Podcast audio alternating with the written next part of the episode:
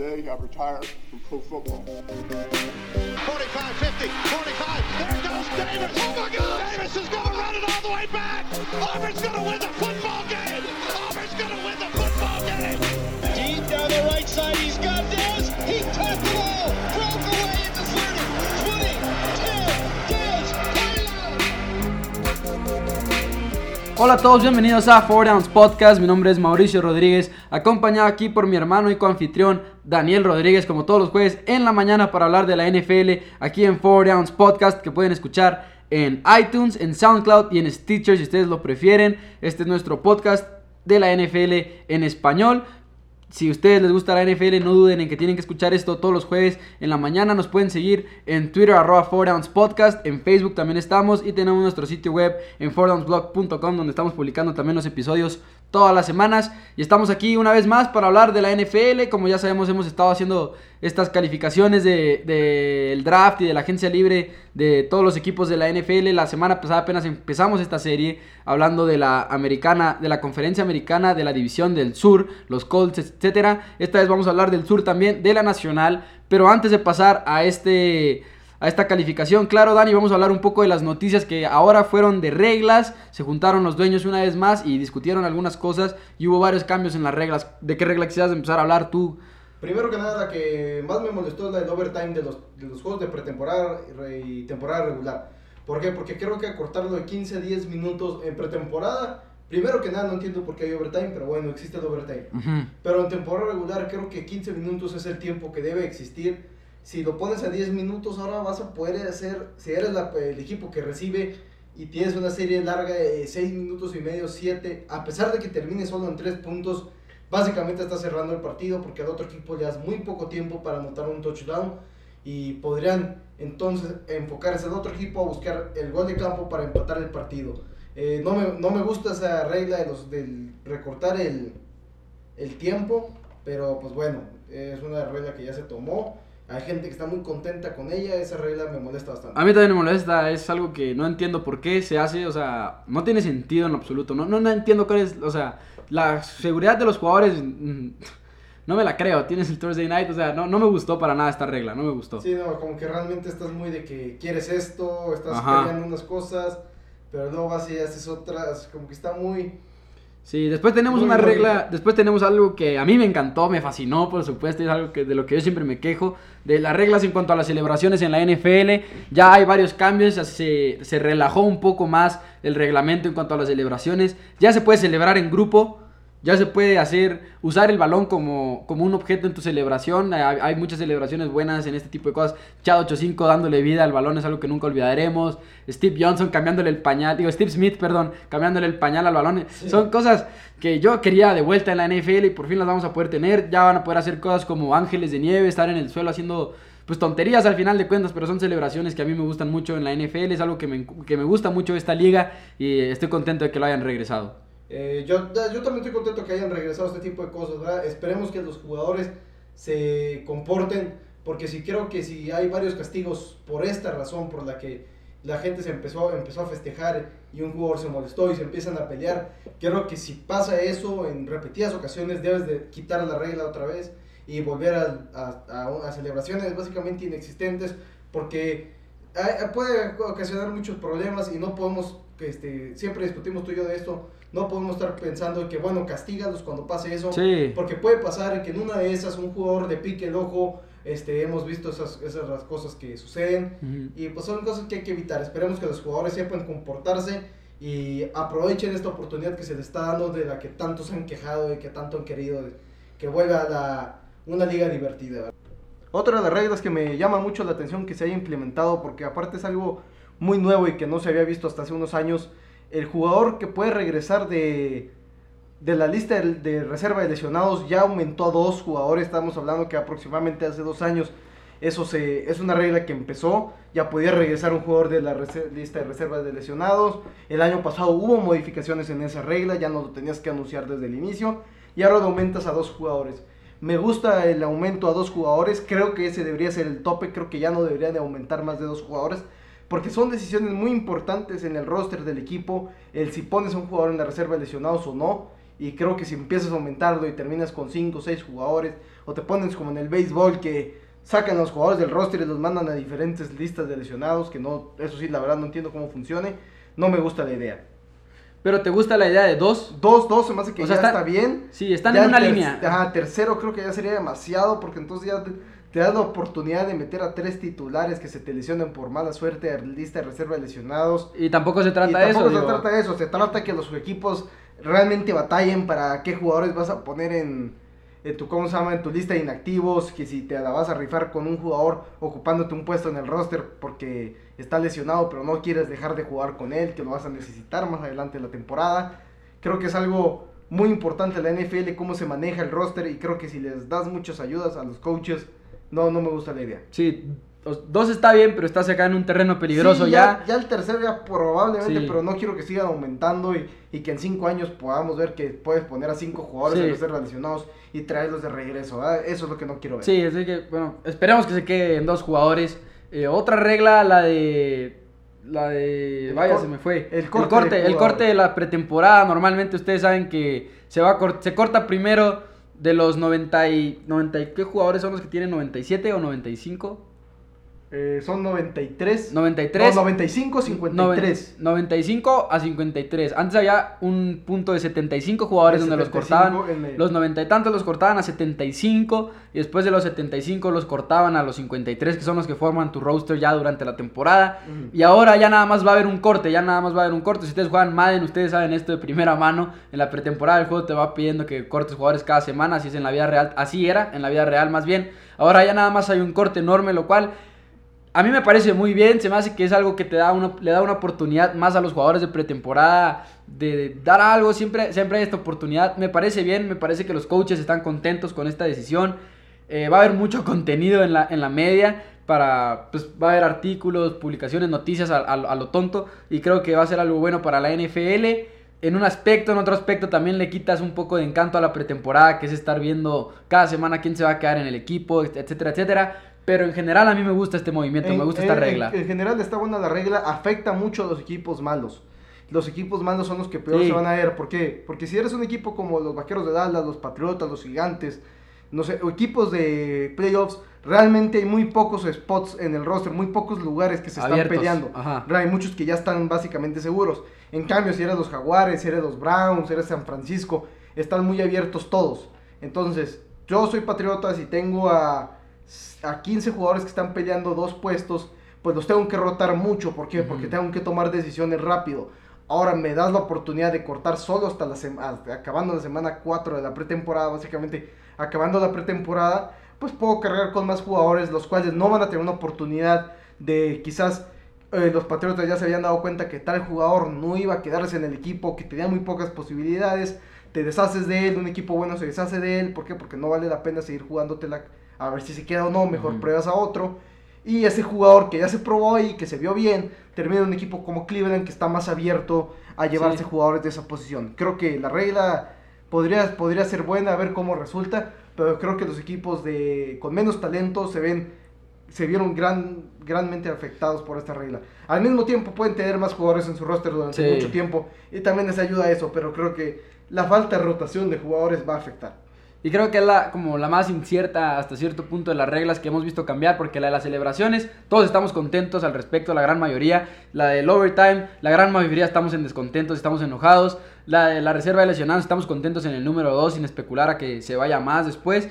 Y esta es la que no estamos seguros, porque es como que un poco más complicado, un poco más extenso lo que implica. Eh, pero estas son la, estos son los cambios que hubo en, la, en, la, en las reglas de la N F L. Una noticia importante, sobre todo si son seguidores de mi equipo, los Vaqueros de Dallas. David Irving se enfrenta con una suspensión, va a apelar, pero todo parece indicar que lo van a suspender por cuatro juegos por uso de suplementos, que la sustancia es ilegal en la N F L, y pues se vio envuelto en problemas, ya está apelando, etcétera, etcétera. Mike Fisher, que es un reportero de los más fiables que existen en, en el mundo de los Dallas Cowboys, dice, eh, la, la historia es que se las dio un amigo, la típica historia, ¿no? De que la típica historia, todo el mundo, ningún jugador los tomó. Todo el mundo dice, lo que me sorprendió es que Mike Fisher, que es, eh, no sé si lo conozcas, pero todos los fans de los Vaqueros de Dallas lo deberían de conocer a, a, a Mike Fisher, que es, es como la, la fuente más confiable, pero es la más acertada también.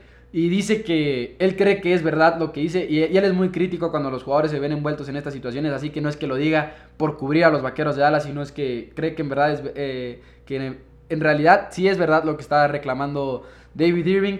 No sé, no sé, yo creo que va a terminar suspendido los cuatro juegos, pero también le puede tocar la suerte de que se la reduzcan, por ejemplo, a dos juegos o algo así. No, lo que pasa es que realmente la razón por la cual tú las tomaste no afecta mucho, ¿verdad? Ajá. Eh, va a depender de la sustancia que fue realmente, ya serán cuestiones médicas muy complejas. Y otra noticia de las pocas importantes que ha habido en esta semana, eh, Rob Gronkowski reestructuró hoy su contrato, el cual ya se sabía desde el año pasado que no estaba muy contento con su contrato. Lo que hicieron los Patriotas fue que se le aumentó básicamente cinco punto cinco millones de dólares el sueldo este, este año. De seis punto ocho se va a ir hasta casi once millones de dólares. Sí cumple con ciertos requisitos, los cuales son de tiempo de juego, recepciones, anotaciones, mm. yardas y los honores de ser un All Pro. Esto se toma porque al final de cuentas, si Gronkowski juega los dieciséis partidos, seguramente cumple todos esos requisitos y va a merecer el, el bono que, que reciba, pero no es justo que un jugador pueda ganar once millones de dólares cuando igual y de los dieciséis partidos solo va a estar sano durante ocho, ¿verdad? Uh-huh. Esa es la razón de que básicamente la mitad de su contrato de este año va a estar en, en un bono. Sí, y ahorita estamos ya en la temporada que empiezan los, los entrenamientos voluntarios de, de los equipos, etcétera, etcétera. Y ya prepárense para la ronda de noticias interminable, las noticias optimistas, les digo yo, de espacio en blanco, este jugador se ve mejor que nunca. Espacio en blanco, este jugador se ve este, más joven eh, que en los últimos veinte años, lo, lo que sea, ¿no? Así que prepárense para ese tipo de noticias. Vimos un poco de Teddy Bridgewater, ya lo vimos en, en casco, lo vimos así en, este, participando un poco en los entrenamientos, no sé hasta qué extensión, pero pues ya al menos para mí me dio mucho gusto verlo, me dio, me, es algo que la verdad se me hizo ya, una ya, muy buena ya noticia. Se, ya, ya le dieron la oportunidad de moverse naturalmente, el doctor ya le dio el, el alta para, el alta para seguir avanzando en su proceso de recuperación. Pero de todos modos parece que está todavía muy lejos sí. de que pueda volver a los emparrillados. Porque una cosa es que pueda entrenar a gusto, pero otra cosa es que esté lo suficientemente sano fuerte ah, para exacto. arriesgarse en un partido y, N F L, y recibir un golpe y ahora sí que se le acabe la carrera. Sí. Inteligentemente debería de mantenerse fuera del emparrillado. Sí.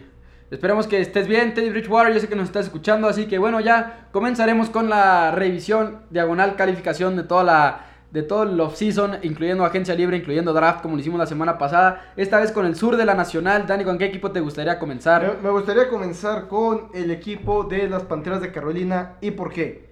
¿Por qué me gustaría comenzar con el equipo de las Panteras de Carolina? Porque hicieron una de las firmas que no será muy importante, no, no resaltará tanto, pero es lo que significa. Julius Peppers vuelve al equipo que lo vio este, nacer su temporada, ¿cómo se llama?, de su carrera en, en la N F L. Vuelve a Carolina después de haber tenido un tiempo en Chicago y un tiempo en Green Bay. Y me gusta que, que, que Carolina buscara traer a este jugador, a este líder en la N F L. Y que el año pasado tuvo buenos números, uh-huh. pero realmente, o sea, va a ser un jugador de rol, un jugador ya viejo que no puede jugar tanto tiempo. Pocos como James Harrison pueden hacer esa locura que está haciendo. Sí, eso, me, es, eso es increíble. Me es gusta el no... movimiento, me siento que es una, una posición de necesidad que el equipo tenía y que tienen que traer a alguien. Me gusta que trajeran a Matt Kalil del equipo de Minnesota en un contrato que todo el mundo se volvió loco. ¿Por qué? Porque era un contrato de cinco años por muchos millones de dólares, pero realmente es un contrato de un año con opción a cinco, que vamos a ver si puedes recuperar tu forma en el dos mil quince. Si juegas como en el dos mil dieciséis y te la mantienes lesionado como en Minnesota, pues bueno, te vamos a cortar después de este año y no hay daño, ¿verdad? Realmente no pasa nada. Y se une con su otro, el otro hermano Kalil que está en ese equipo. Uh-huh. Eh, no me gusta la me, salida. Me, me gustó lo de Kalil. Matt Kalil es una buena firma, siento que les va a ir bien. No me gusta la salida de Ted Ginn junior Creo que los receptores de Carolina son muy malos y muy inestables. Y Ted Ginn era de lo poco que se era rescatable ahí de vez en cuando.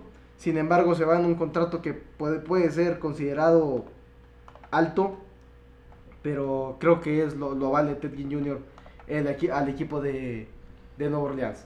Mientras tanto... En la Sobre sal... todo porque lo necesitas, o no hay mucho... No, bueno, en mi opinión.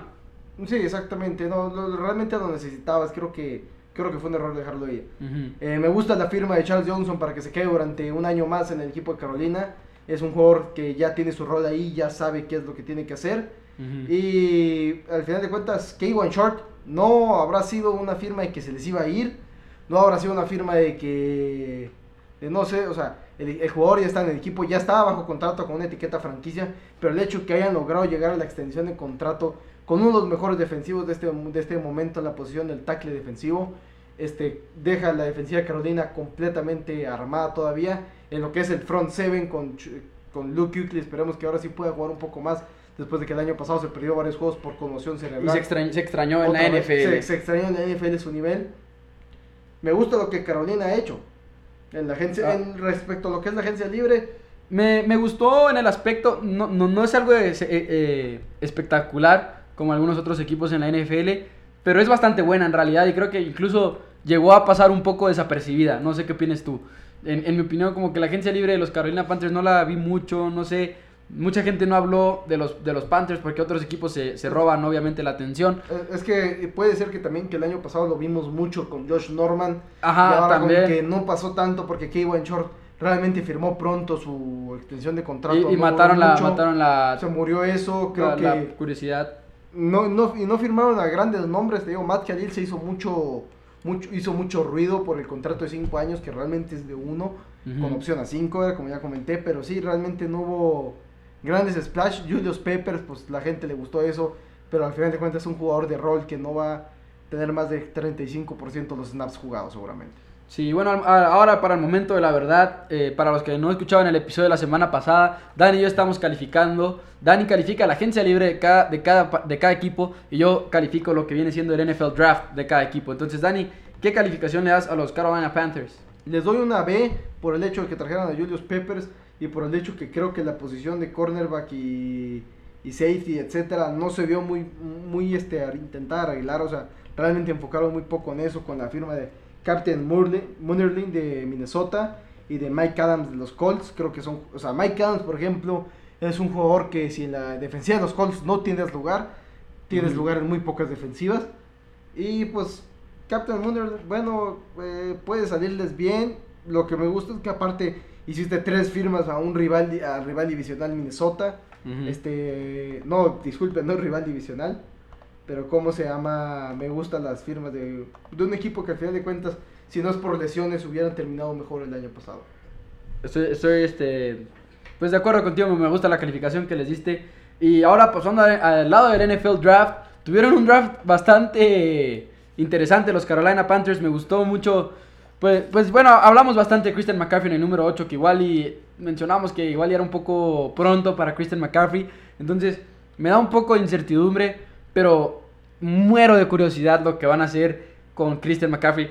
En Carolina específicamente se me hace que las posibilidades, nomás de imaginarme las posibilidades, y por si esto no fuera poco, seleccionan a Curtis Samuel en la segunda ronda, el cual es, es como seleccionar a dos jugadores que son corre, corredores, pero que también te pueden dañar en el juego aéreo como receptores, y me parece bastante interesante ver lo que, los, lo, lo que los, pa, las Panteras de Carolina van a hacer con estos dos jugadores en el campo al mismo tiempo. Necesitaban eso, necesitaban piezas que, que no fuera un Ted Ginn junior que Ajá. corre rápido, un Kelvin Benjamin que se va a lesionar. Sí, necesitaban armas. No, Stuber que no sabe correr más que para enfrente. Exacto, necesitaban armas versátiles, es la, es la palabra que yo, que yo buscaría, la, la jugadores...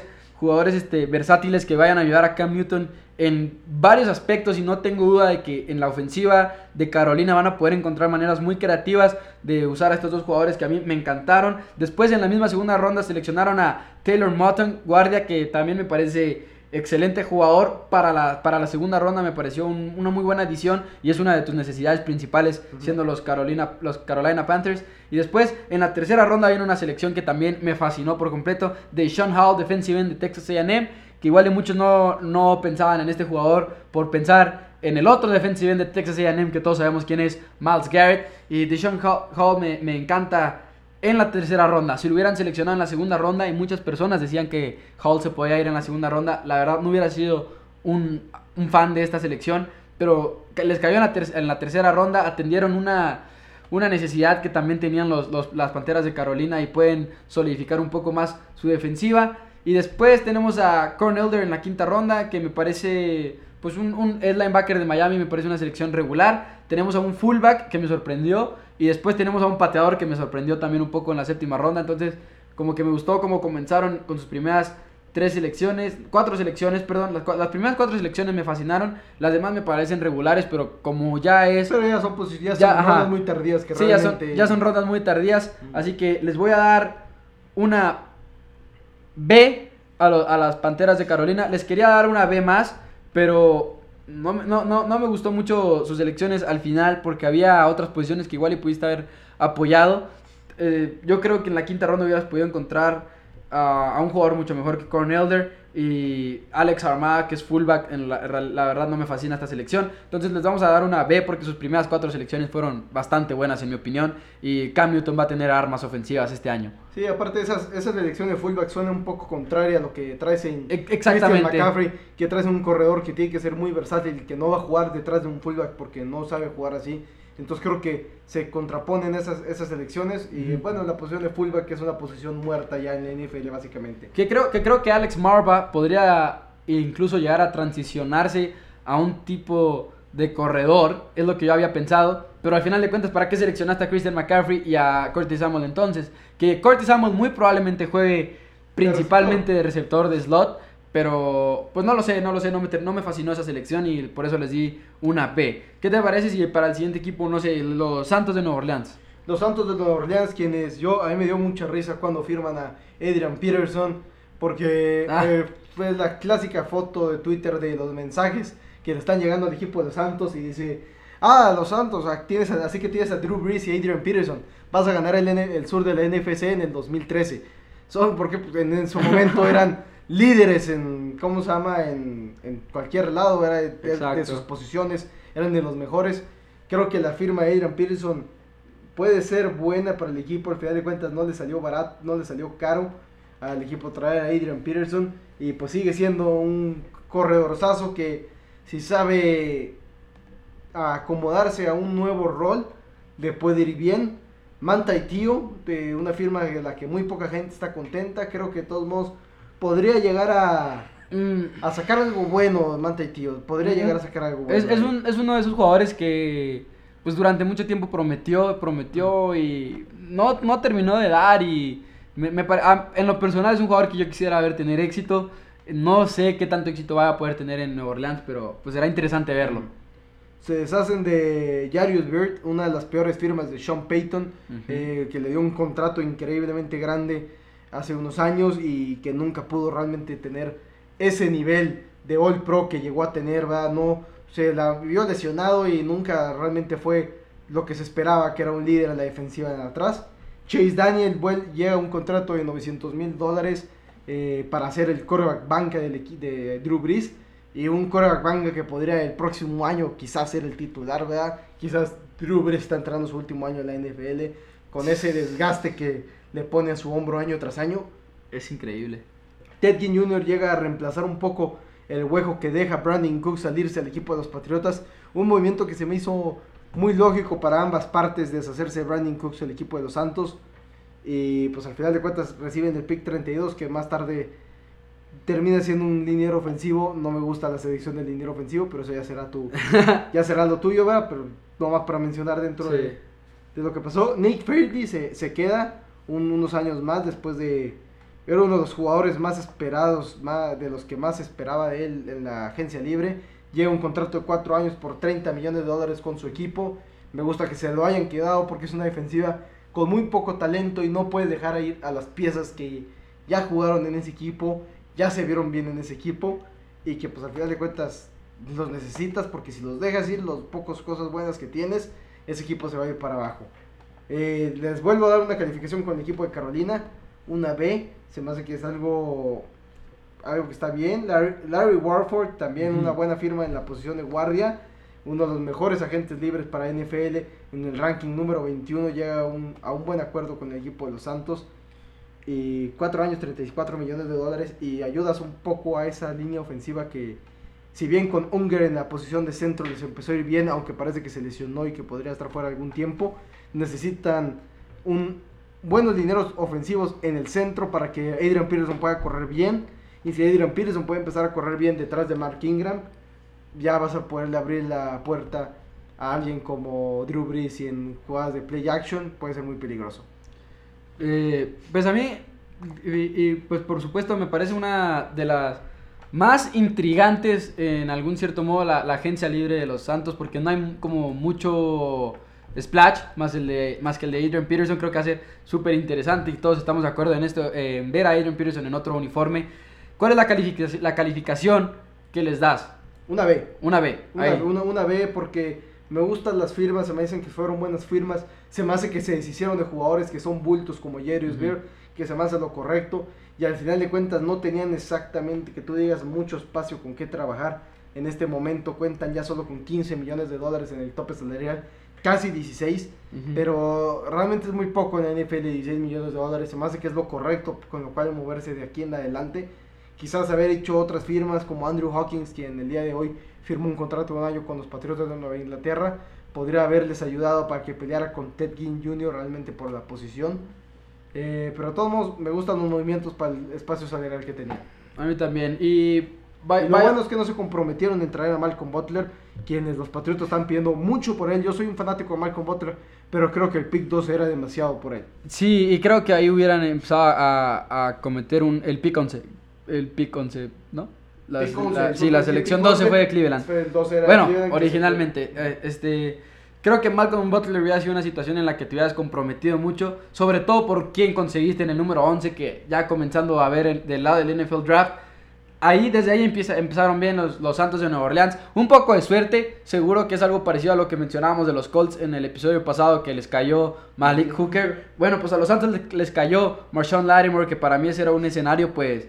pues de, de sueño. En realidad creo que es algo que ni ellos se lo, se lo esperaban en realidad. Eh, muchos pensábamos que iban a seleccionar a Jonathan Allen si les caía a Derek Barnett o a un jugador defensive end, pero les cayó Marshon Lattimore, así que se lo llevan en el pick número once, y creo que ese fue un excelente pick, que con un poco de suerte, pero pues al final de cuentas te cayó, y es un excelente pick de calificación de A, sin dudas para no, mí. Al final de cuentas supiste hacer tu tarea, si querías un cornerback, y si querías ese cornerback, supiste que no era necesario bajar por él, uh-huh. bueno, subir por él, disculpen, porque te iba a caer seguramente el pick número once, porque ellos, ellos esos, los equipos ya saben más o menos cómo se iban a ir los jugadores, como dijimos sí, la, tem- una, la semana pasada. Tienen una mucho mejor ah, idea de la que nosotros tenemos. De por qué los Titanes se fueron por John Ross, porque sabían que, dio por, uh-huh. otra vez por Corey Davis, porque sabían que los mejores tres receptores se iban a ir pronto, pronto. En el draft. Exacto. Después tenemos a Ryan Ramczyk, que tú lo mencionabas ahorita, un tackle ofensivo, y... básicamente estoy casi seguro que esta es la única mancha que yo le veo a este, a este draft de los, de los Santos de Nueva Orleans, perdón, porque Ryan Ramczyk es un buen jugador y en realidad creo que es el, el segundo mejor tackle de, del N F L Draft. Ellos se lo tomaron, lo tomaron como el primero, pero mmm, me sorprendí. Creo que nadie esperábamos que iban a tomar a un tackle los Santos. Creo que nadie se había imaginado que en el número treinta y dos iban a tomar a, a un tackle. Eh, estaba eh, en Monday Morning Quarterbacks, eh, Peter King decía que iban a llevarse a Ruben Foster antes de que San Francisco se los ganara, pero no me gusta Ryan Ramczyk. Creo que es una defensiva, en, eh, creo que Ramczyk va, va a hacer un impacto en tu equipo, no tan pronto igual, creo que no, no, de verdad no, no, lo, no lo veía suceder yo esto, igual y un poco más tardío para el futuro, etcétera, pero lo seleccionan aquí a un tackle ofensivo cuando hay defensivos muy buenos que te hubiera, hubieras podido haber llevado en el, en el número treinta y dos. Cre- creo que la defensiva hubiera podido usar otra selección de primera ronda, esa defensiva desastrosa de papel que tienen los, los Santos de Nueva Orleans, pero bueno, se, ellos prefirieron a irse por el lado ofensivo a un tackle, que también lo entiendo por lo que mencionamos también en el episodio pasado, que no hay tackles ofensivos en, en, no había tackles ofensivos en este draft, y si no, no. Te lo lleva, y si no te llevabas uno pronto te ibas a llevar a un, a un proyecto con a un suerte. proyecto, proyectazo, Ajá. ya de por sí los de primera ronda eran era, proyectos. Era, eran proyectos, exacto. Creo que, pues a mi, en mi opinión, Cam Robinson era mi favorito, pero pues si no te quisiste llevar al jugador con problemas, está bien, te llevas a Ryan Ramczyk. Después tienes a Marcus Williams, safety de Utah, que a mí también me gustó mucho esta selección. Creo que es un jugador como... similar igual a, a Malik Hooker en ciertas cosas, obviamente pues ni cerca de ser lo que era Malik Hooker, pero pues con un poco de cosas para desarrollar y convertirse en un safety titular en la N F L uh, pronto, sobre todo en esa defensiva como mencionamos ahí. Podría jugar al lado de, de se me fue el nombre del safety de los Santos que me gusta, eh, válgame, se me fue, Kenny Vaccaro. Me, me, me gusta ese jugador a mí, se me hace que podría igual y pelear con él un poco con, entre Marcus Williams, Kenny Vaccaro y jugar juntos quizá. Después tenemos a una selección que creo que fue intrigante para todos. Los Santos, que tienen a Mark Ingram, que firmaron a Adrian Peterson, como mencionabas ahorita tú. Fueron y seleccionaron a Alvin Kamara en la tercera ronda. Me encantó, esta, me encantó este pick de un modo porque me encanta el jugador. Por otro lado, también, me, eh, pues obviamente nos, nos piensa... Mm, nos quedamos pensando en que Mark Ingram y Adrian Peterson, pues... Igual ya podías seleccionar a otro jugador aquí, pero me gusta que hayan pensado en el futuro. Tienes a Alvin Kamara. Mm, me encanta el valor... Me encanta el valor de Kamara en la, en la tercera ronda. No sé cómo lo van a usar exactamente los Santos, pero me, me estoy intrigado por ver eso. A mí me gusta mucho esta selección. Muchos la criticaron. A mí en realidad no me molestó. Después en las rondas tardías, bueno, tenemos a Alex Anzalone, linebacker de Florida, que también me encanta este jugador para la defensiva, como mencionaba, de papel. Me gusta que se fueron por muchos defensivos en realidad. Sí. Nomás en la primera ronda, pues no entendí por qué se fueron por Ryan Ramczyk, pero bueno. Al final de cuentas decidieron no forzar el pick. Si tenías, si ya habías hecho uno en primera ronda realmente con Marshon Lattimore, no era necesario forzar el pick del número Exacto. treinta y dos. Te llevabas a una posición que también es de necesidad, porque Joshua Garnett, como tú dijiste, no, se, no ha sido lo que se esperaba de él. Uh-huh. Entonces realmente puedes llevarte el tackle izquierdo del futuro en Ryan Ramczyk en el pick treinta y dos, uh-huh, habiéndote llevado ya uno de los mejores prospectos del draft en Marshon Lattimore. Y, y, y por eso, y por eso lo, lo entiende uno de esta manera, ¿no? Y después, y, y creo que el, algo especial del draft de los Santos es que tuvieron dos picks en primera ronda, un pick en la segunda, y luego aparte tuvieron... tres selecciones de tercera ronda, y creo que eso fue algo que los ayudó los bastante. Ayud- te ayuda mucho a tener muy buenas selecciones. Ajá. Y a poder aventar, lanzar los dados en alguna que otra, como en la de Ryan Ramczyk una vez más, ¿verdad? Pues si dices, bueno, si tengo seis selecciones en las primeras tres rondas, puedo rifármela tantito. Sí, exacto, y ni siquiera necesitas conseguir algo de ronda tardía, al menos que haya un jugador que te guste ahí, que esté disponible más tarde de lo que tú pensaras. Y después en la sexta ronda seleccionaron a, line- a otro linebacker de, de Miami, se apellida Muhammad. Eh, pues la verdad no tengo mucho comentario acerca de este jugador, pero me, me gustó este draft. Me hubiera gustado mucho más si hubiera sido otra selección. Bueno, disculpa, este, Ryan Ramczyk hubieran seleccionado otro, pero en general me gusta y les voy a dar una B menos a los, a los Santos de Nueva Orleans. Se me hace muy buena las otras selecciones como para darles algo más bajo de una B, pero el Ryan Ramczyk me hace ponerles en menos a, a este N F L draft de los Santos. Sí, es, pues Ryan Ramczyk sí te afecta bastante porque quizás había otras otras opciones ahí disponibles, ¿verdad? Como las que fuimos vimos que salieron más tarde, ¿verdad? Sí. Eh, de hecho, habían dicho que ellos querían a Ruben Foster, pero se lo ganaron los cuarenta y nueve en el pick número treinta y uno, y ahí fue, ahí fue el problema, ¿verdad? Ahora pasamos, nos quedan dos equipos de los cuales seguramente vamos a sacar al campeón de la división. Ah, nos seguro, queda seguro. Tampa Bay y Atlanta, y quiero iniciar con el equipo que echó a perder una... una ventaja de veinticinco puntos en el Super Bowl. Disculpen por mencionarlo, lo tenía que mencionar.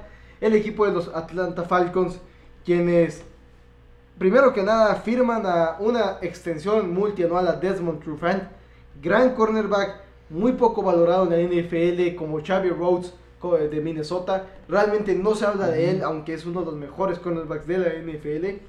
Gran firma que se lo quedaran, a pesar de que estuvo lesionado, y es difícil dar una extensión de contrato cuando ya lo tienes firmado a un jugador que no has visto no has visto jugar en, en un rato, ¿verdad? Porque uh-huh, se lesionó, no sabes cómo va a volver de la lesión. Me gusta que Atlanta hiciera ese movimiento. Me gusta el movimiento de Don Terry Poe por un año, una firma que no compromete firmas futuras como de Matt uh-huh Ryan o firmas futuras de Devonta Freeman, ¿verdad? Taylor Gabriel, una extensión de contrato. Y, y me encanta cómo encaja en la defensiva de Atlanta. En, encaja muy bien, encaja muy bien. Y vas a ver, a ver si... ¿acaso recupera su nivel del inicio de su carrera? Pues, al final de cuentas apenas va a entrar a su sexto año en la N F L, después de cinco años en Kansas City. Quizás recupera el nivel de, de antes, y si lo recupera, bueno, ya tienes una oportunidad de firmar una extensión multianual antes de que cualquier otro equipo pueda, co- otro equipo pueda coquetear con él, ¿verdad? Exacto. Es realmente pocas firmas como esas, esas dos. Dwight Freeney, un veterano que fue muy importante para el equipo de los Atlanta Falcons el año pasado, sigue sin firmar con ningún equipo. Creo que ya llega a un momento en el que no, no va a firmar con ningún equipo, ya ningún equipo creo que lo quiera. Podría ser quizás un equipo como los Vaqueros, pero tendría que ser un equipo, un contrato no muy, muy, muy, muy amigable con el equipo. Sí, muy. No pierden a grandes cosas, eh, realmente pierden a nada. Y aparte, a Dwight Freeney, que es la posición más fuerte que perdiste, la, recu- la repones con un jugador de seleccionado en Tucker McKinley. Sí. Así que Matt Schaub se queda un año más como el, el quarterback banca. Podría darles una calificación menor si tomo en cuenta la salida de Kyle Shanahan al equipo cuarenta y nueve como head coach, pero realmente no es que se hayan peleado y lo hayas dejado ir como ha pasado en otros equipos, pero fue una cosa que el equipo de Kyle Shanahan lo, le ofrecieron la candidatura de head coach en otro equipo y, y, y decidió y, irse. Y básicamente eso se sabía desde hace mucho que iba a suceder. Exactamente. Entonces, por el hecho que te quedas con Don Terry Poe, que digo que traes a Don Terry Poe, le das una extensión de contrato Desmond Trufant, no pierdes a nadie en la agencia libre, y aparte sabías que necesitabas otro cazacabezas y no necesitabas realmente mucho aparte de eso, y hiciste lo que tenías que hacer para llevarte a Tackeris McKinley. Creo que eso entra más o menos en la... O sea, en el que no te comprometiste en la agencia libre porque sabías que podías gastar en lo que es la... Uh-huh. En el draft, porque no necesitas mucho. Me gusta la agencia libre, de los pocos movimientos, no comprometes tu situación a futuro. Una vez más se me hace suficientemente bien porque al final de cuentas, al mismo tiempo que no hubo buen, grandes pérdidas, fuera de Don Terry Poe no hubo grandes adquisiciones. Se me hace más que justo la, la, la B más en realidad. Creo que hicieron un buen trabajo sin hacer mucho también, y creo que eso también fue importante, que no se quisieron ir a hacer un, un chapuzón ni nada. Don Terry Poe fue suficiente, creo que es la parte más importante. No sé, de la agencia libre de los Falcons me parece totalmente justo. Y del lado del N F L Draft, bueno, pues qué más les, les puedo decir. Dani estaba ahí cuando estaba esperando ansiosamente la selección de los Vaqueros de Dallas en el número veintiocho. Yo ya veía a Tackerist McKinley cayendo a los Vaqueros de Dallas, y en eso saltan los, los Falcons hasta el número veintiséis para llevarse a Tackerist McKinley. Me encantó esta selección, no solo me encantó esta selección, sino no tengo problema alguno en lo que dieron por, por conseguirlo. Creo que fue un trade bastante inteligente, bastante preciso en lo que tú querías lograr. Podían darse el lujo sin problemas. Podían darse el lujo sin problemas. Tackerist McKinley junto a, a, a, al lado de Don Terry Poe, como tú lo mencionabas ahorita, creo que van a ser un impacto muy bueno en, en ese equipo de los Atlanta Falcons. Después tenemos a una selección que a mí me fascinó. Duke Riley, linebacker de L S U, se me hace un pick excelente, bastante similar a lo que les lleva... les trajo Dion Jones el año pasado, y creo que verlos a ellos dos al camp- en el campo al mismo tiempo, no sé si desde la primera semana vaya a ser titular Duke Riley, igual y le, le toma un poco más, pero estoy cien por ciento seguro de que va a terminar siendo titular para los Falcons, y creo que va a ser un impacto más grande de lo que creen, igual, igual, que, igual que fue el caso con, con Dion Jones igual, y creo que Duke Riley, pues a, a mí en lo personal... ¿Qué jugadorazo Dion Jones? Sí, no, es, es, fue una... fue un robo, terminó siendo un robo si lo piensas de esa manera. Eh, después tienen a picks un poco... En el, los siguientes dos picks no estoy seguro. Bueno, no, pero, perdón, el siguiente pick, que es Sean Harlow, guardia de, de Oregon State, me pareció bien. Pues no sé qué tan bueno haya sido el valor. Después tenemos a Damonte Cassie, de cornerback de San Diego State. A mí me gustaba este jugador. Creo que era uno de esos cornerbacks que veías que si iba a ir en las rondas tardías, que iba a ser un buen valor si lo tomabas en la quinta ronda como lo hicieron los Falcons. Me parece bien, un, un jugador que muy probablemente se termine desarrollando en, en un jugador que pueda estar en el campo en la N F L. Después Brian Hill, corredor de Wyoming, esta selección me encantó. Todos sabíamos que los running backs iban a ser una, una posición súper profunda y que ibas a poder encontrar jugadores de impacto tarde en el N F L Draft. Ya claro que ya tienen a, a Freeman, a... Tevin Coleman. A, a, Tevin, a Tevin Coleman, ajá, y creo que Brian Hill igual y lo puedes usar un poco para el futuro, igual y no... Sí, por un momento dado en el que Devonta Freeman se pone muchos moños y no lo vas a poder firmar una extensión. Exacto. De contrato y no quieres comprometer tu situación con uh-huh. un gran contrato en Tevin Devonta Freeman, un gran contrato en Julius Jones y otro en Matt Ryan. Igual y llega que el próximo año tienen que decidir entre... entre Don Terry Poe y Devonta Freeman, y ya con otro corredor, pues, uh-huh. darte el lujo de llevarte a Don Terry Poe en vez de Freeman. Sí, me gusta porque como que obtuvieron como estas, como un seguro en, entre Brian Hill y Damonte Cassie, que fueron los picks tardíos, y también se llevaron a Eric Sauber, tight end de Drake University. La verdad, no tengo, no tenía una calificación de este jugador, eh, pero puede llegar a ser... Este, Era posición de necesidad. Ajá, puede llegar, eh, como es una posición de necesidad, puede llegar... a tener un impacto en algún punto de la temporada, igual y te llevaste a un robo, etcétera, etcétera. Y con tight ends tan buenos como, como David Njoku y como O J Howard, pues a veces los, los tight ends se terminan eh, saliendo un poco más tarde, porque en realidad no se van muchos. Y creo que me, me, en este aspecto me gustó el draft de los Atlanta Falcons, pero entre Sean Harlow, Eric Saubert, Damonte Cassie tengo un poco de duda. Sin embargo, creo que entre Duke Riley, Brian Hill y Takaris McKinley para mí levantan este draft y por eso les voy a dar una B. No les voy a dar la B menos que muchos le dieron en realidad. Es como que la, la, el consenso entre, entre muchos analistas, pero yo les voy a dar una B. No voy a dar el salto para dar la B más porque tampoco me parece que hayan hecho un trabajo excepcional en las rondas tardías, pero una B me parece más que justo para los Falcons de Atlanta. Eso es una buena calificación para un equipo que al final de cuentas eh, vienen de, un, de jugar el Super Bowl. Aunque no lo hayan ganado, este, no tienes muchos... muchos lugares que llenar y los llenaste con Takaris McKinley. Realmente era la posición más importante para darle un, una pareja a Vic Beasley. Don Terry Poe te ayuda también bastante en otros lados, entonces y fue inteligente uh, tomar decisiones para el futuro en, en posición de ala cerrada y corredor. Y en lo personal a mí me encanta Takaris McKinley, me parece que en el número veintiséis es un robo, en mi opinión, y creo que... Bueno, yo que cubro a los Vaqueros de Dallas, más que nada, eh, siempre mencionaba yo que iba a ser la situación óptima para los Vaqueros de Dallas. Creo que los Atlanta Falcons nos lo ganaron, pero creo que fue algo excelente para, para Atlanta y, sus, y su equipo que pues estuvo a veinticinco puntos de ganar el, el Super Bowl. Sí, exactamente, estuvo a unos cuantos minutos. A unos cuantos minutos. Este, pasamos Pas- ahora contra el equipo que está queriendo pe- perseguir al equipo de los Falcons de Atlanta, quienes acaban de jugar el Super Bowl, como ya comentamos. El equipo de Tampa Bay.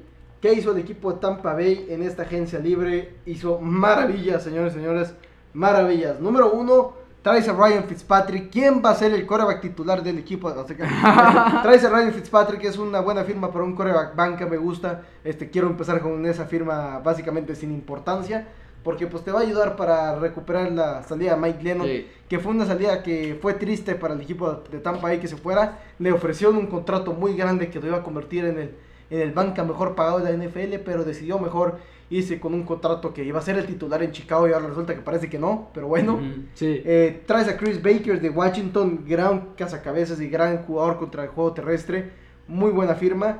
Te traes a Deshaun Jackson del equipo de...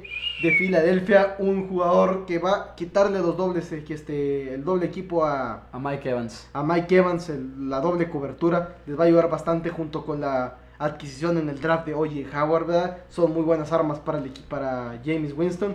J J Wilcox, en un contrato barato, se lo quitas a un equipo contendiente a la nacional, los Vaqueros de Dallas, y lo traes a tu equipo a ver qué puede hacer. Uh-huh.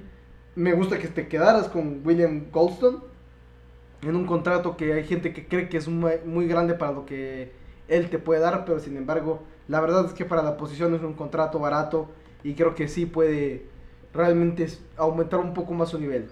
Te quedas con Silver Silliga un poco más de tiempo, tienes un jugador rotacional que te ayuda mucho en, la, en el depth del equipo, en la banca, ¿verdad? Quizás no vaya a ser el titular con Gerald McCoy ahí, ¿verdad? Pero, pero te ayuda para entrar en, para rotar mucho tu, tu equipo, ¿verdad? No me gusta, la única firma que no me gusta de este equipo es la firma de Nick Folk.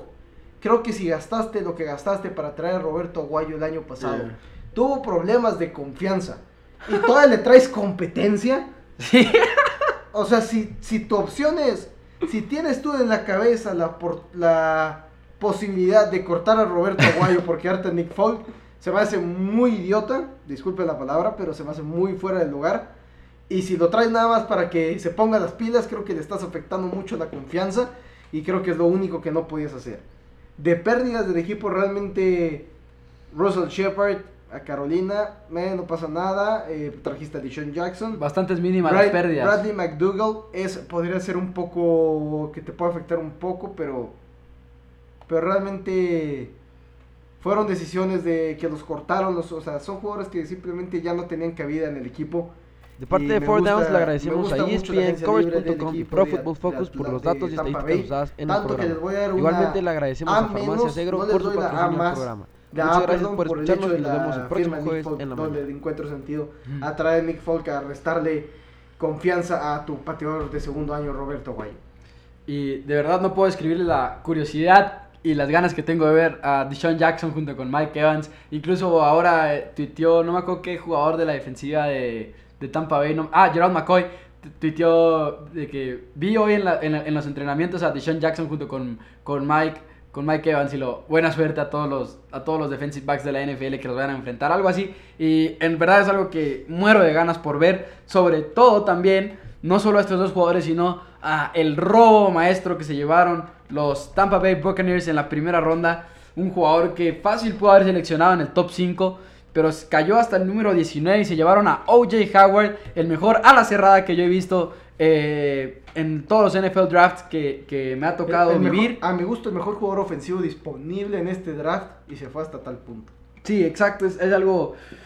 Estoy bastante emocionado por ver a Jameis Winston con Deshaun Watson, Mike Evans, eh, O J Howard. Incluso pueden meter ahí a la mezcla a Chris Godwin, receptor de Penn State, que lo seleccionaron en la tercera ronda. Me estoy adelantando un poco, pero Chris Godwin fue una de mis selecciones favoritas. Un receptor que igual y fue un poco mmm, subestimado por los otros receptores que venían en el draft, pero me encanta Chris Godwin eh, como selección para este equipo. Creo que va a ser un buen encaje y va a poder estar entrando ahí a las rotaciones junto con estos receptores y va a poder ser un buen arma para Jameis Winston en algún punto. Justin Evans en la segunda ronda, safety de Texas A and M.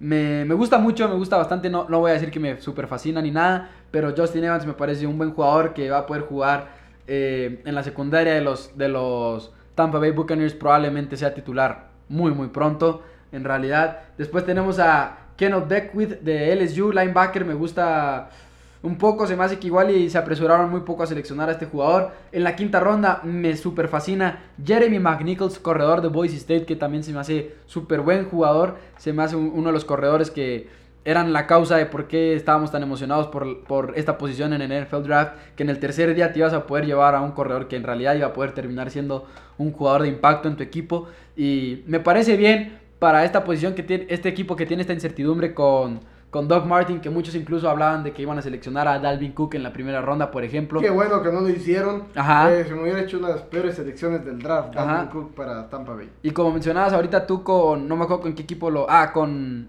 con los Santos, que hicieron su tarea y se pudieron llevar a Jeremy McNichols en, en la quinta ronda. Los scouts hicieron un buen trabajo en el tercer día del N F L Draft, o como se le conoce, el día de los scouts, porque es donde, donde hacen su, su trabajo en realidad. Bueno, donde su trabajo más bien rinde cuentas.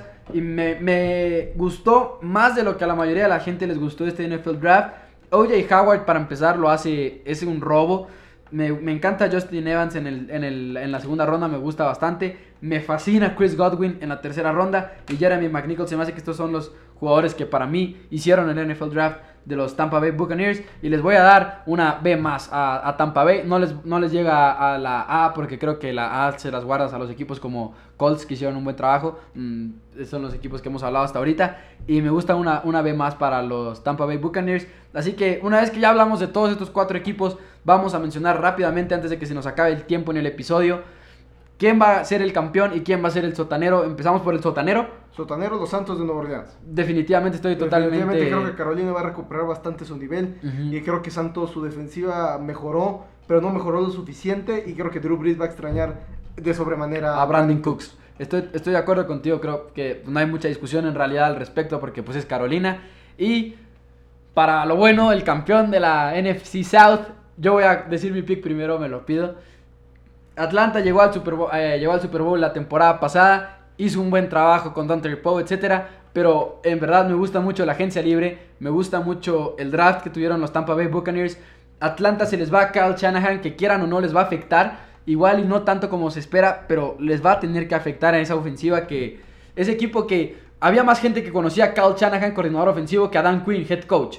Eh, en realidad creo que van a extrañar demasiado a Kyle Shanahan. Y Tampa Bay es un equipo joven, Deshaun Watson, Mike Evans, con O J Howard, con Chris Godwin, con Jeremy McNichols, Jameis Winston, y una defensiva que está empezando a convertirse en algo, pues se, tiene el potencial de convertirse más fuerte cada vez. Me encanta Tampa Bay Buccaneers y creo que se quedaron cortos el año pasado, pero este año se van a llevar su división. Me... Fíjate que yo he pensado mucho quién la va a ganar, pero definitivamente me tengo que ir con el equipo Atlanta, porque sigo sin ver en el equipo de Tampa Bay a un cornerback que pueda detener a Julio Jones. Creo que la dupla de Devonta Freeman y Tevin Coleman es muy peligrosa. Creo que Taylor Gabriel por segundo año ahí, Mohamed Sanu, la firma de Don Terry Poe, la que ahora sí ya va a estar Desmond Trufant, va a recu- debe recuperar su nivel. Y que ojalá. Jameis Winston sigue lanzando muchas intercepciones, ha lanzado treinta y tres en sus primeros dos años en la N F L. Y creo que esas razones no les va a alcanzar para ganar su división este año. Van a estar muy cerca, muy, muy pegados. Va a ser de las divisiones más interesantes. Año, Próximo año creo que Tampa Bay podría estársela llevando, pero este año se me hace que es un año muy pronto y creo que Jameis Winston todavía no está a nivel de, de Matt Ryan, y creo que Dan Quinn es un mejor head coach. Creo que todos lo tienen para ganar. Les va a poder la salida de Kyle Shanahan. Si no fuera por Kyle Shanahan, Atlanta será un equipo que terminará la temporada con trece ganados y tres perdidos seguramente. Pero sí creo que les va a afectar, pero no creo que les va a afectar tanto como para no llevarse a su división. Dos divisiones, dos choques que tenemos tú y yo, así que se va a poner bueno esta temporada. Esperemos que sea así. Creo que esta división va a ser de las más interesantes de toda la, de toda la N F L. Pero bueno, por esta semana Porque es todo. Incluso no hay que olvidar que Carolina hace dos años llegó al Super Bowl. Todavía sí, podría... y, tiene, y con, estoy seguro que Curtis Samuel y Christian McCaffrey principalmente van a hacer cosas muy creativas y muy buenas en la ofensiva de Cam Newton. Pero bueno, por esta semana se nos acaba el tiempo y nos vemos la próxima semana para hablar de N F L todos los jueves en iTunes, SoundCloud, Four Downs Podcast. Nos pueden seguir en Twitter, en Facebook, nuestro sitio, nuestro sitio web four downs blog punto com. Daniel Rodríguez y Mauricio Rodríguez despidiéndonos. Nos vemos el próximo jueves para hablar de la N F L.